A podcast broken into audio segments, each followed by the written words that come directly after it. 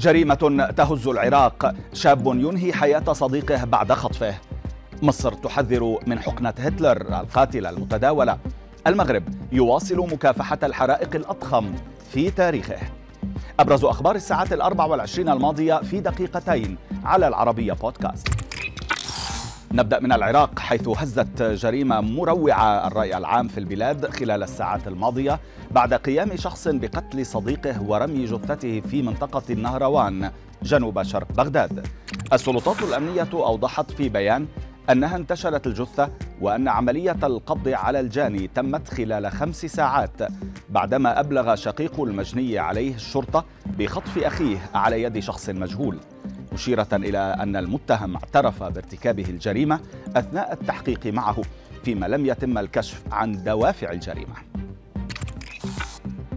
ومن العراق إلى مصر حيث ضجت مواقع التواصل بما يسمى حقنة هتلر بعد تداول معلومات تفيد بتسببها في وفاة مواطن وسط تحذيرات واسعة من شدة خطورتها.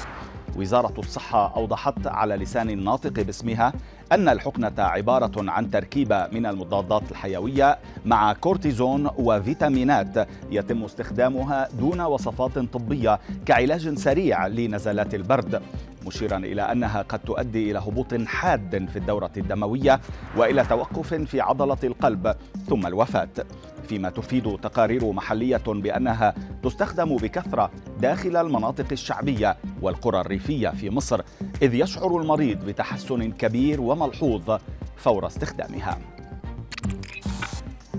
إلى بريطانيا هذه المرة حيث كشف تقرير لصحيفة تايمز أن الحكومة ستطرح قريبا مشروع قانون جديدا يهدف لمصادرة جوازات سفر المواطنين في حال ثبوت تعاطيهم المخدرات أو في حال ضبطهم متلبسين بحيازتها.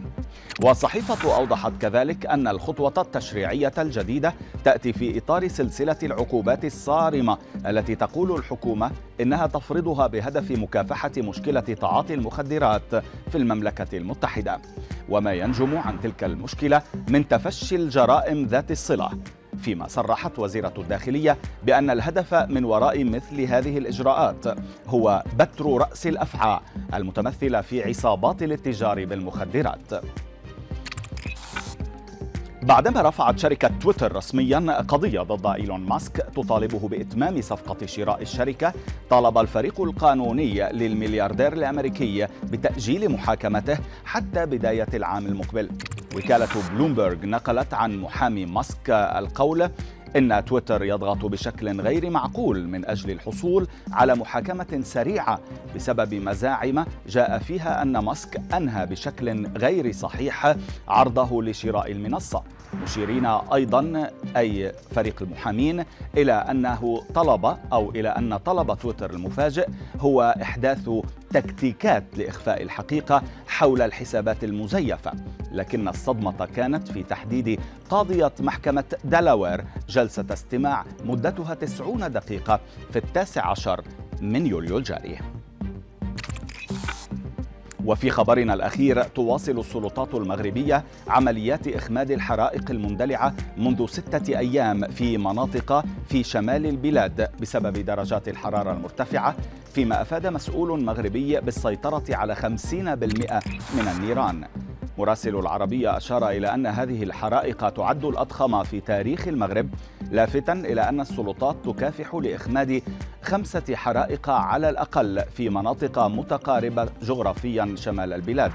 فيما أفادت تقارير بوفاة شخص في إقليم العرائش إضافة إلى تضرر نحو 4660 هكتارا كما تم إجلاء أكثر من 1300 أسرة موزعة على 19 قرية.